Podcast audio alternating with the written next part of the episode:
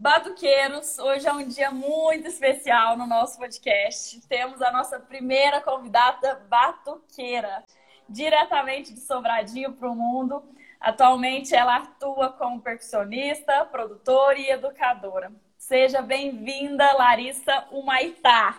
Muito obrigada. Acertei! Aí, acertou, acertou. Arrasou, parabéns. É, muito obrigada, obrigada pelo convite.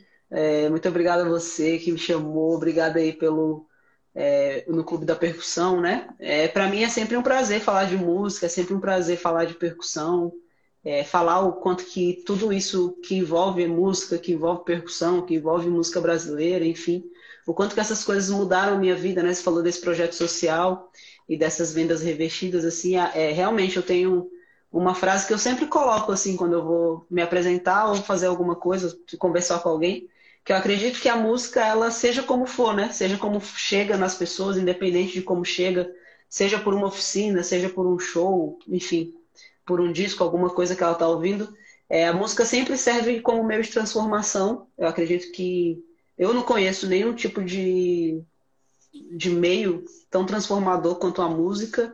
Então, para mim, é realmente, eu acredito muito na música como meio de transformação e conexão, né? Transformação e conexão social, assim. Para mim é isso. Então, estou muito feliz de estar aqui compartilhando. E é isso. Mais uma vez, simbora. Você hoje é uma grande referência já no pandeiro, né? Em percussão em geral, mas no pandeiro. Conta pra gente o seguinte, como que é, como que foi essa história para você chegar aonde você chegou e principalmente o que te levou a escolher o pandeiro como protagonista do seu show? Legal. É... Então, eu sou de Brasília, é... sou de Sobradinho, né? Uma cidade satélite aqui de Sobradinho. E eu comecei a tocar muito nova, toquei, comecei a tocar percussão especificamente, né? Não um instrumento específico, mas percussão de maneira geral muito nova, desde muito cedo, criança já. Por, primeiro por influência do meu avô, que trouxe o Bumba Meu Boi do Maranhão para cá, para Brasília. Então eu sempre tive muito contato com percussão popular, tive essa, essa, essa sorte, né? De ter essa vivência com percussão popular. É, então, tive esse, esse contato, a percussão sempre esteve muito presente dentro da minha vida, dentro da minha história. E a minha família também sempre gostou muito de samba. Meu pai, meus tios tocavam na noite, tocavam samba, fizeram, já participaram de grupos é, que acompanhavam grandes artistas aqui em Brasília, na, enfim, nos anos 80, anos 90 ali. E eu cresci nesse universo do churrasco, todo churrasco. Ó, o Artuzinho que está aqui fala comigo, o pai dele é, a gente é primo, o pai dele também é um grande músico daqui de Brasília, também nesse circuito com meu pai também. Foi um grande professor para mim, o pai dele, o Veraldo.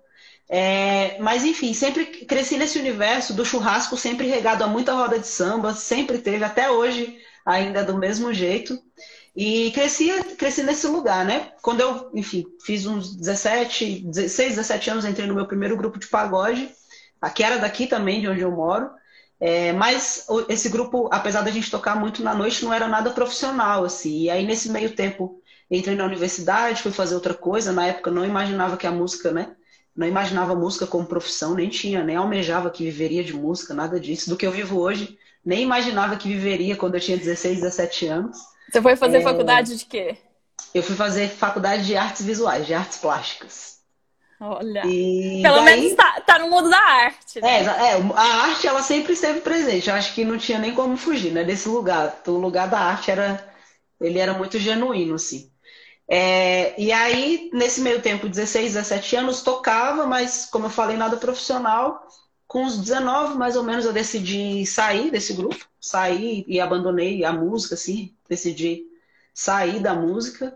É, e fui focar em outras coisas, enfim, resumidamente, né? Saí também da faculdade, não terminei a universidade, e aí fui procurar um emprego, porque eu queria, na época eu queria ganhar salário, tinha muita vontade de ter um emprego, carteira assinada, e fui trabalhar num banco. Nesse meio tempo que eu saí da universidade fui trabalhar nesse banco, é, eu fui ver o Paulo, que é meu irmão, tocar num bar que tinha aqui em Brasília, que era super tradicional, tinha samba todo final de semana, super famoso, Maracanã. E ele me chamou para dar uma canja. E aí, a partir desse dia, eu voltei a tocar profissionalmente, recebendo cachê para isso. E aí, nesse meio tempo que eu voltei a tocar, isso mais ou menos em 2011, por aí, é, eu comecei a conhecer muita gente do circuito do samba, da música, né? Da, do meio profissional é, de Brasília, né? Do plano piloto, como eu falei. Uhum. A cidade onde eu moro, para quem não conhece Brasília, eu moro a uns 20 minutos do plano piloto, que é a, o que as pessoas conhecem como Brasília, né? Especificamente falando. E aí comecei a, a, a circular nesse circuito, assim, da música, dos bares, da noite, dos shows, é, enfim, mais dos bares, né? E aí tinham grandes amigos, que são meus grandes amigos, grandes parceiros hoje, hoje profissionais também, colegas de trabalho, é, que eu admirava, assim. Antes eu ficava vendo pela internet e aí via eles gravando, via eles participando de, de gravação de audiovisual, ou então até tocando em shows maiores, né? Eles sempre estavam... Aqui em Brasília tinha muito esse circuito de, de vir muitos artistas de fora por conta do Clube do Choro, dos teatros, né? Da Caixa, Sim. enfim, do Centro de Convenções. E aí vinha muita gente de fora e esses meus amigos, colegas, né? Na época, eles sempre estavam acompanhando essa galera que vinha de fora, ou então estavam sempre dentro do estúdio, assim. E eu senti essa necessidade, eu senti essa vontade, e foi quando eu decidi estudar. E aí me surgiu a oportunidade de entrar na escola de choro, no Clube do Choro. Que aí, menina, foi quando eu descobri esse instrumento maravilhoso, incrível, é, que mudou minha vida, mudou minha história, mudou minha visão de, de música que foi quando eu conheci o pandeiro de couro especificamente, né? Na época eu tocava pandeiro de nylon, tocava muito samba, tocava muito pagode, tocava pouca percussão, tanto quanto o tanto que eu toco hoje eu não tocava na época, né? Eu trabalhava mais tocando pandeiro. É... e aí o mundo se abriu, assim. Conheci o pandeiro de couro, ali naquela linguagem do choro, da música instrumental, mas essa, essa linguagem, esse universo e essas pessoas que estavam ali naquele circuito me abriram portas, né? Então eu comecei Entendi. realmente a me profissionalizar, a estar nos lugares onde eu queria estar, que eram os lugares onde os meus amigos estavam, que era no estúdio, que era no palco, que era no teatro, que era no Clube do Choro. E é isso. E estou aqui, Show. tenho certeza, por, por, por conta dessa, desse, dessa movimentação, né? Desse, dessa iniciativa, assim, de um dia decidir estudar esse instrumento tão maravilhoso. Com certeza. E voltando aí na sua história, você me contou lá para trás que você tocava, você começou, você teve um, um, grupo aí, né, que você estava fazendo, só que a coisa não estava acontecendo, né? E você meio que desistiu. E aí foi para outros ares, depois você, a, a, música te tocou de novo, né? É, lá atrás, qual foi as dificuldades que você sentiu e que realmente tirou esse sonho de princípio, assim, ah, vou mexer com isso não, isso não vai virar nada. Então, eu sempre, é, eu sempre gostei de música. Isso era, isso era um fato, né? Eu sempre gostei muito de tocar, de estar com instrumento e tal. Mas eu, de fato, eu não enxergava música como profissão. Isso era um fato. Para mim, música era hobby. Eu não tinha, lá em casa, a gente não tinha nenhuma referência de, de músicos que viviam é, é, inteiramente da música, né? Tipo assim, meu pai tocou na noite, eu tenho certeza que ele ganhou seus cachês, mas ele era funcionário, né? Ele trabalhava, enfim, no ministério e tal, assim como meu tio. É, e várias outras pessoas que ali apareciam pra gente da, da, da nossa, nossos tios, né, que a gente chama hoje, é, nenhum deles vivia inteiramente da música, 100% da música. Então eu acho que essa parte da referência também foi, foi meio que mostrava pra gente, ah, a música é só hobby. E aí quando eu comecei a tocar, a gente tocava muito na noite, mas a gente não ganhava, é, não tinha cachê, assim, tipo, é, sei lá, rolava um cachê de muito pouco para dividir entre todo mundo, e no final a gente acabava sempre comendo um cachorro quente da noite, sacou? Então a gente tocava muito, a gente pagava, a gente tocava muito. E isso estava me cansando muito. Então, as maiores dificuldades naquela época, né? Eu era muito nova, gente. Isso é muito, tá muito diferente do que é hoje. Eu era muito nova, tipo, 17, 18, 19 anos, né? Eu estava ali no auge de conhecer a noite, estava muito nova, mas conhecendo a noite, enfim. E eu estava cansando muito, estava me atrapalhando realmente na faculdade, que era a minha prioridade na época. E uma das, uma das coisas que mais me fez realmente virar e falar assim: eu não quero isso, foi realmente não ser a prioridade. Eu não imaginava que viveria disso. Então, eu não tinha porquê, o um propósito, né? Não existia um propósito, exatamente essa palavra. Eu não e... tinha um propósito com isso. Essa realidade que você colocou aí, infelizmente, né, é uma realidade que a gente vê muitos vivendo, Sim. né? Que toca, e ainda mais agora nessa pandemia que está voltando e assim por diante, mas antes mesmo de pandemia, a gente vê muitos músicos que tocam que ganham muito pouco, né? E Sim. que eles precisam, não tem como viver da música, né? Qual hoje a sua visão olhando até nesses dois cenários, né? Quando você encarou a música de um com outro olhar e quando você ainda tinha a música e você via que aquilo ali não, te, não daria para você viver. O que, que você acha que é uma virada de chave para a música eu acho, realmente virar? Eu acho que é que é tudo faz tudo é uma questão de prioridade. Eu acho que tudo é prioridade. Eu acho que se hoje eu virar e falar assim, eu não vou viver da música, eu vou viver de fazer plantar bananeira, a minha prioridade é plantar bananeira. Eu tenho que me profissionalizar e me especializar em plantar bananeira, não sei, independente. Então, quando a minha virada de chave realmente para viver da música, né? Porque eu virei duas chaves, assim. Eu saí da música, saí desse lugar de tocar na noite, viver essa loucura da, da música e tal, porque na época minha prioridade era outra. E aí, quando eu voltei a tocar, eu enxerguei realmente que era possível né? Aí eu volto naquele assunto da referência, não tinha referência na nossa família, não tinha uma referência.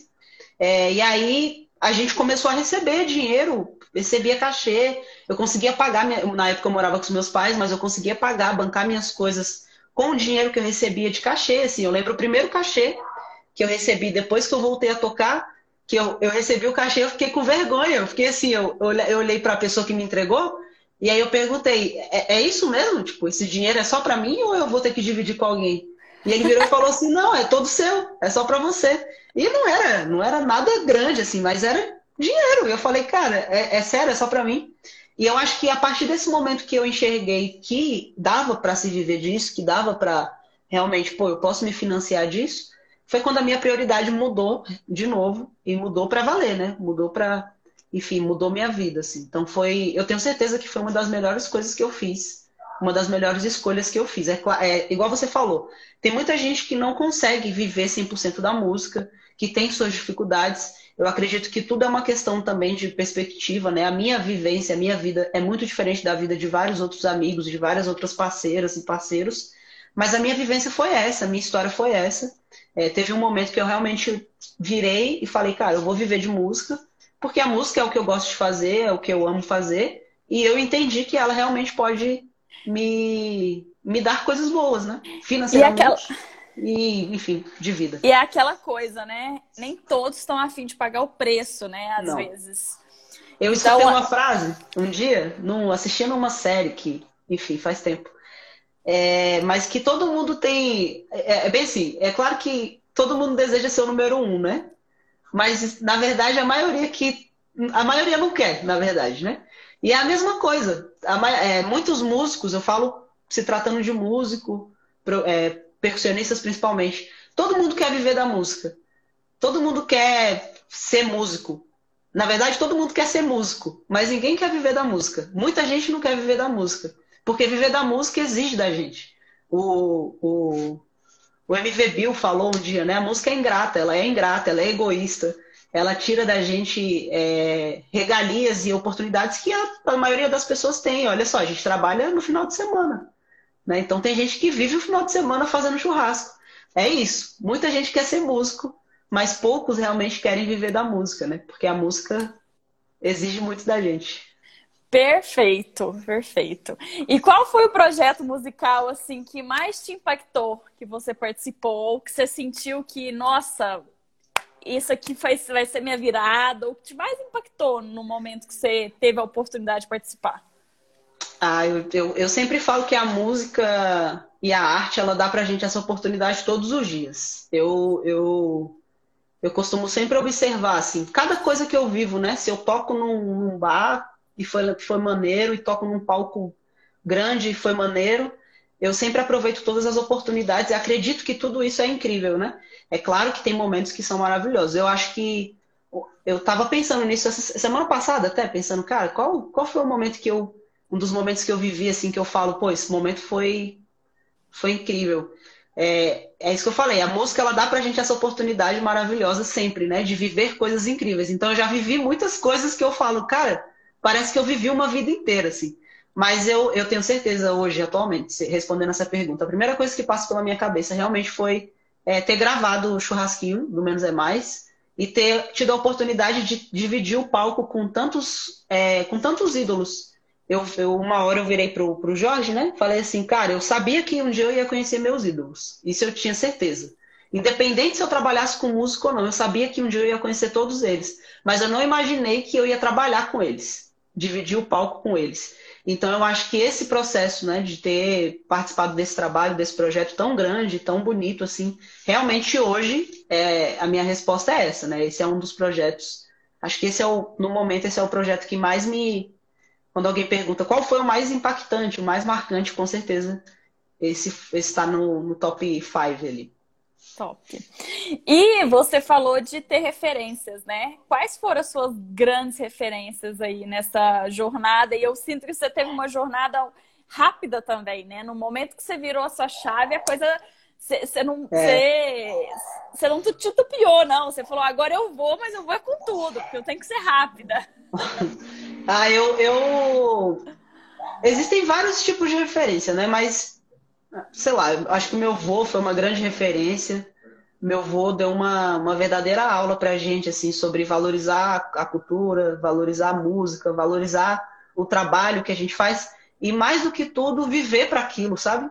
Valorizar, acima de tudo, o trabalho que você faz, né? Que você vive é, e dar prioridade àquilo, enfim, jogar toda a sua energia para aquilo se, se realizar e para aquilo acontecer, que foi o que ele fez com Boi, enfim, aqui em Brasília. O meu pai é uma grande referência, minha mãe é uma grande referência. Musicalmente falando, eu falo que eu tenho muita sorte de conviver com os meus, com os meus ídolos, né? Que os meus ídolos atualmente são meus amigos. É, o Paulo é uma grande referência, ele foi uma, uma pessoa, uma, um espelho, né? Começou a trabalhar com a música. Antes de mim, ele já estava tocando na noite. É, eu entrei no meu primeiro grupo até porque ele saiu do, do grupo, ele tocava pandeiro e eu entrei no lugar dele. Então ele realmente é hoje uma, uma grande referência, sempre foi e sempre vai ser uma grande referência. O Júnior Viegas, o Thiago Viegas, que foram meus professores. O Júnior foi meu professor de pandeiro na escola, quando eu entrei na escola. Ah. O Valerinho Xavier, que é um grande músico da cidade. É, enfim, é, é, isso que eu falo. Eu tenho muitas referências. A Roberta do Pandeiro, né? Roberta Valente que é a minha primeira referência feminina tocando pandeiro num palco é, importante de choro. Ela realmente é uma, uma das minhas grandes referências. Eu tenho várias de fora, assim, tipo, musicalmente uhum. falando, é, pessoalmente falando, são muitas. Aí eu fico até com medo, assim, de ficar falando. De esquecer sabe? alguém. É, eu falo, cara, eu acho que eu vou parar por aqui, porque senão eu vou ser injusto. Perfeito. E aí a gente entrou num assunto muito bom, né? Mulheres na percussão. É, qual que é a sua visão, assim, nesse cenário de percussão? Qual que é a sua visão como musicista? Como que isso está acontecendo? Como que é essa inclusão? Se, na verdade, existe pouca oportunidade, se, na verdade, existe poucas mulheres no mercado. Como que você vê isso aí hoje? sendo uma delas, né? Eu, eu acho que eu vou falar uma, uma. Eu gosto muito de falar sobre esse assunto, porque eu, eu me vejo lá no passado, eu me vejo lá, lá atrás, quando eu comecei a tocar. Como eu falei, a minha primeira vivência de percussão foi dentro do Bumba Meu Boi, do seu Teodoro, dentro do tambor de crioula, dentro de tradições populares é, né, do Maranhão, enfim. E dentro desse universo da tradição popular, não tem mulher que toque. Né? A gente sabe que é um universo extremamente machista, extremamente masculino, e que as mulheres dançam, as mulheres não tocam. E eu, eu, eu falo essa frase porque eu ouvi essa frase. Eu tinha, sei lá, seis, cinco, seis anos, sete anos, e eu sempre quis tocar, eu nunca quis dançar. Então, eu ouvi essa frase né, do, dos mais velhos: Ó, oh, menina, mulher não toca, mulher dança.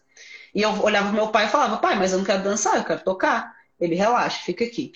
E, e eu cresci nesse universo, machista, é, é, inteiramente masculino, né, na sua totalidade. Eu falo isso percussivamente falando, em alguns setores ali, né? Uhum. E cresci nesse lugar. E aí eu lembro que era uma, era uma afronta, era um, um realmente uma briga, assim, para eu conseguir tocar, porque os homens não deixavam, né? não queriam que eu tocasse, e eu toquei. Eu, enfim, eu falei, vou tocar, vou tocar.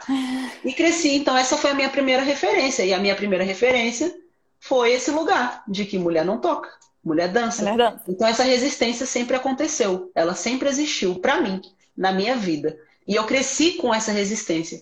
E eu lembro que lá atrás, quando eu precisei tocar realmente, eu tive que provar dobrado, eu falo isso literalmente, eu tive que provar dobrado, mostrar dobrado que eu era capaz. Não por eu ser criança ou por eu ser menor, enfim, era porque eu era menina, eu era mulher. Eu lembro que na época tinha um menino que tocava junto comigo e ele era, enfim, normal, ele era uma pessoa normal e eu era vista com estranheza, assim. Então eu cresci assim. Todos os, todos os lugares que eu frequentei, que eu toquei, que eu trabalhei, enfim, eu sempre tinha essa, essa cabeça de que, cara, eu preciso eu preciso tocar melhor do que o meu parceiro. Eu preciso tocar melhor do que o meu companheiro. E se eu não toco melhor do que ele, eu preciso mostrar dobradamente. É claro que hoje eu já relaxo um pouco mais, mas durante muito tempo eu vivi assim. E eu falo para você, é, é, existem mulheres percussionistas, existem muitas mulheres percussionistas, não só no Brasil, assim como no mundo. É, eu acredito que a música e a percussão, principalmente, é sim um universo extremamente machista, é, na sua grande totalidade masculino. Eu não vou mentir, é sim. Existem poucas oportunidades. Eu acredito que, que a, a, grande, a, a grande questão é a oportunidade dessas mulheres se mostrarem, dessas mulheres mostrarem seus trabalhos, né? Porque elas estão aí, elas estão correndo, elas estão trabalhando, elas estão produzindo, né? E eu acho que o que falta realmente é a oportunidade de mostrar. É óbvio que o número de homens em relação ao número de mulheres é muito é maior. Muito Isso é um fato, a gente sabe. A música para o homem é muito mais fácil do que para a mulher. A, a noite para o homem é muito mais fácil do que para a mulher. Isso é um fato, gente. Isso, tipo, eu não preciso falar, isso é um fato, né? A noite ela é muito mais acessível para o homem do que para a mulher. Isso é, um, isso é claro, independente da mulher ser musicista ou não. A vida é assim, né? Então, Sim. com certeza, o universo da música, o universo da percussão, ele tem muitos homens, muito mais homens do que mulheres. Mas isso não quer dizer que as mulheres não existam, que elas não estão aí, né? Trabalhando. Mas elas, de alguma forma, têm que se redobrar para conseguir Exatamente. aparecer. Acontece pelo, isso. Até pelo número delas, como elas são poucas, as poucas têm que ser muito boas para ser vistas no, no, grande número de homens que é, estão. Exatamente. Tem sempre que, tipo, né? E eu falo isso, eu não falo isso com orgulho, não. Eu falo isso com tristeza, realmente, né? De ter que ficar trabalhando mais, de ter que ficar mostrando mais, de ter que, enfim. É é, lutar mais, enfim, né? Se, se esforçar muito mais. Eu falo isso de um jeito triste, né? Porque, poxa, a gente está aí, a gente está trabalhando, estamos. É, é claro que hoje o meu lugar. É claro que não tem tantas mulheres no lugar onde eu estou. Eu queria que tivessem mais. Mas eu também sei que a minha. Eu tenho muitos privilégios que muitas não têm, né? Eu não tive que, que deixar a música, por exemplo, para criar um filho, por exemplo. Eu nunca tive que fazer isso. Eu nunca tive que deixar a música para criar, cuidar da minha casa, por exemplo. É, eu nunca tive que abandonar né, o meu sonho para viver outras coisas, para fazer outras coisas. E muitas vivem isso, muitas é, acontece muito isso com muitas. E outra coisa é, eu tive oportunidades, sim, de mostrar o meu trabalho, mas eu tenho certeza que se eu tivesse errado é, alguma coisa na primeira oportunidade, eu não estaria, com certeza, ocupando. Não foi sorte. Espaço. É, não, não mesmo. Não foi Mas é isso, respondendo a sua pergunta, eu tenho certeza que o número de mulheres é muito menor, isso é um fato, mas não quer dizer que elas não existam. E eu acho que falta sim oportunidades. Eu acho que falta olhar para o lado mesmo, fazer uma pesquisa e, e saber onde que estão essas mulheres, né? Buscar saber mesmo, procurar saber. Perfeito. E se mostrar, apareceu o canal de Dona Larissa, Instagram e assim por diante, o curso. Conta pra gente como que funcionou tudo isso, como que nasceu esse canal, o seu curso online e assim por diante. Ele tá é... funcionando, ele tá rodando. Tá, tá curso. rodando, tá bombando, menina. Tá, tá, funcionando. Aqui a empresa não para.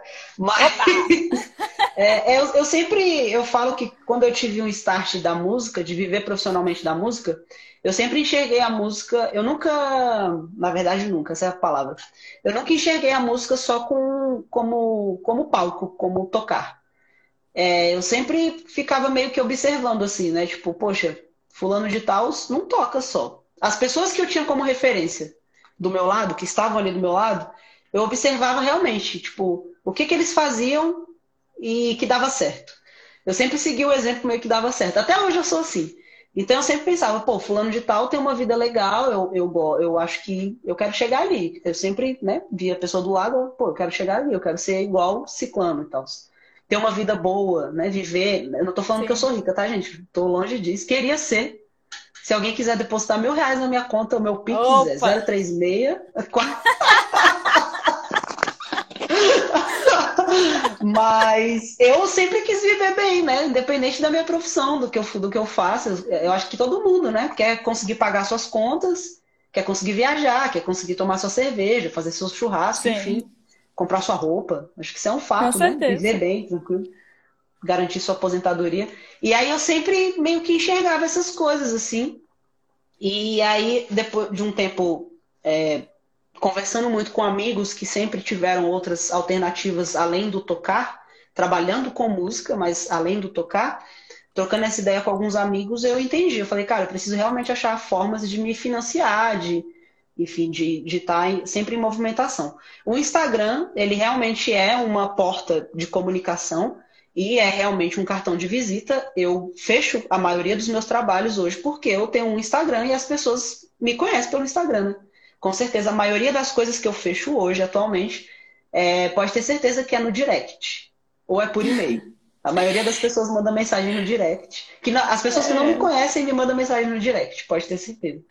É, Larissa, é o que eu falo, né? A gente hoje tem a oportunidade de mostrar em vez de falar que a gente é boa. Não precisa falar é, que a gente é boa. Vai exatamente. lá e mostra. Exatamente. E a gente, como músico mesmo, né? Seja uhum. o que a gente faça, principalmente músico, cara. É, eu falo assim, hoje a gente tem. É, antigamente a gente, tinha, a gente tinha um rádio, né? Antigamente tinha um rádio, as pessoas iam no show lá mostrar no rádio a música, a galera gostava e tal. É claro que ainda existe o rádio, mas mostrava o trabalho na rádio. É, aí depois foi a televisão, a galera se mostrava na televisão. Hoje a gente tem na nossa frente a internet. Tipo assim, eu não preciso pagar 50 mil reais para tá na rádio, tipo, sendo que aqui, ó, meu Instagram, a pessoa quer conhecer meu trabalho? Vai, arroba o Maitá, vai lá, lá tem muito, muita coisa e tal. É, e eu acho que é isso, eu sempre penso, hoje eu estava conversando isso com um amigo, eu sempre penso na música e na, na nossa função enquanto músico como uma empresa. Então, uma empresa, ela tem vários setores. Hoje, meu, os meus setores são a Larissa artista e Larissa empreendedora, né? Larissa que vai realmente mostrar, Larissa educadora, é, a Larissa, sei lá, produtora, e tudo que eu, que eu puder fazer para sempre uhum. estar em movimento, sempre estar aprendendo, né? Eu, eu sempre gosto muito de aprender coisas novas. Então, o Instagram, ele é, serve hoje como meu cartão de visita. O YouTube é esse espaço que eu gosto mesmo de, até de me conectar com outras pessoas que não têm Instagram, por exemplo, de estar tá passando essa parte mais educacional. E o curso online, todos os outros produtos online que eu ainda vou lançar por aí. Não, fiquem de olho então, galera. Mas é Muito isso, bom. eu acho que é importante quando a gente quando a gente tem essa sacada de que a música não é só tocar, é muito importante. Falo isso para os meus amigos músicos que estão aqui assistindo, é, porque uma hora isso passa, sabe? Ainda não passou para mim, eu espero que demore para passar, mas vai passar. Eu tenho essa consciência, assim. E quando isso passar, é, eu quero ter outra oportunidade, porque lá atrás, quando eu decidi que ia trabalhar com música, eu decidi que eu não ia mais trabalhar com outra coisa que não fosse música. Então, se um dia eu parar de tocar, realmente eu quero trabalhar com outras coisas que estejam ligadas à música, sejam elas, né, seja o que for, mas que estejam sempre ligadas à música. Perfeito. Agora vamos para os nossos finalmente. No final da nossa, do nosso podcast, a gente tem o Bateu Levou te faço uma pergunta e você manda a sua resposta, ok? Tenho medo. Direto okay. e reto. Não, tranquilo. Vamos nessa. Qual o melhor instrumento de percussão para começar a tocar? Pandeiro. Pandeiro. Qual é o instrumento de percussão mais complexo no seu ponto de vista? Cuíca. Cuíca. Eu não sei tocar cuíca, gente, acredita? Ah, é? Sério. Qual é o ritmo musical que você mais gosta de tocar? Pagode. Ah, que eu gosto de tocar? É, de tocar e de ouvir. Vamos, pagode. vai. De tocar e de ouvir. Pagode. De ouvir é pagode. Tudo pagode, não tá tudo certo. Ó, eu já sei a resposta. Então agora essa resposta vai ter que ser muito completa, porque a sua vai ser muito óbvia. Ok. Se você tivesse de escolher somente um instrumento de percussão, qual seria, qual medida, qual pele, qual material, tudo? Eu, eu escolheria, e eu já tenho ele aqui, ele tá pendurado ali na minha parede. Escolheria um pandeiro de couro, 10 polegadas, do luthier Lanca, que é, era um grande luthier, já falecido, saudoso, um dos maiores luthiers do mundo, do Brasil. E eu levaria ele na mochila para todos os lugares, né, gente? Claro. Só posso Relíquia. escolher um, vou escolher o mais fácil que, que, que esteja aqui e que é bom. Relíquia, relíquia, é relíquia. total, né? Relíquia total. É, com qual artista ou banda você gostaria de tocar que você ainda não tocou? Gilberto Gil. Cara, vou ter que fazer uma ação com o Gilberto Gil, viu? Por favor, eu... gente. Gil me nota. Escreve Gil nota Larissa. Só isso. Não, pode deixar. Vou fazer um post desse, viu? Porque o Gabriel Policarpo também tá querendo. Eu acho que vai ser assim. Vamos chamar a dupla e vamos Gilberto pôr ele, Gil. Gil por favor. E você poderia compartilhar com a gente qual seria seu maior sonho hoje no âmbito musical? Viajar para outro país. Ah, fichinha, tá fichinha. Essa mulher vai, vai conquistar o mundo, velho. Tá fichinha. O atual é esse. Tá um fichinha. É. É isso, Larissa. Muito obrigada. Muito obrigada adorei a você. Adorei. Conhecer, adorei sua energia, adorei seu papo, adorei tudo. E pra gente finalizar.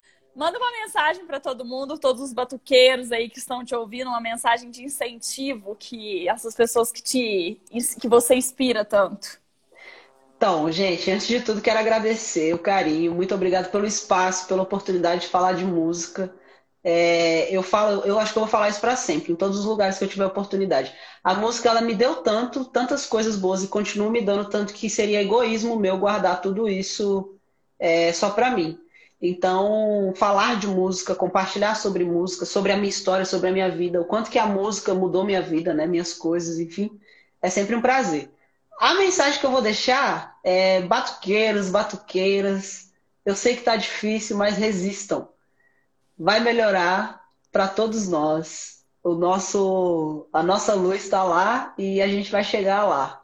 Então, você que está começando, continue você que já está aí no rolê, mas está desanimado, continue, não pare, é... porque é a hora de todo mundo chega, cara. Pode ter certeza. Independente. Eu sempre falo que o sucesso é aquilo que faz a gente bem, aquilo que faz a gente feliz, né? É claro que não é ganhar milhões de reais. É claro que se a gente ganhasse milhões, a gente seria muito mais feliz também, mas o sucesso ele está aqui dentro da gente, né? Então, resistam. Simbora, que vai dar tudo certo. É isso aí, resistam e paguem o preço, como é a dona isso. Larissa já falou aí já. Exatamente. Eu, eu, continuo pagando, tá, gente? É duro. é muito duro. Ó, minha é... o tamanho, mas vale a pena. Obrigadão, até Obrigado, a próxima. Até, um até. Obrigada demais, tchau, tchau. Viu. Tchau, tchau.